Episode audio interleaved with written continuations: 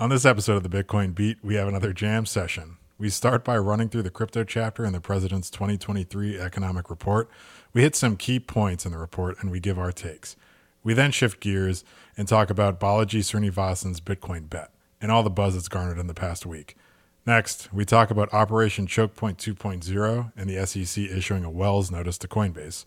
Finally, we wrap talking about Bitcoin hash rate and the increase in Bitcoin transaction fees. We hope you enjoy this episode.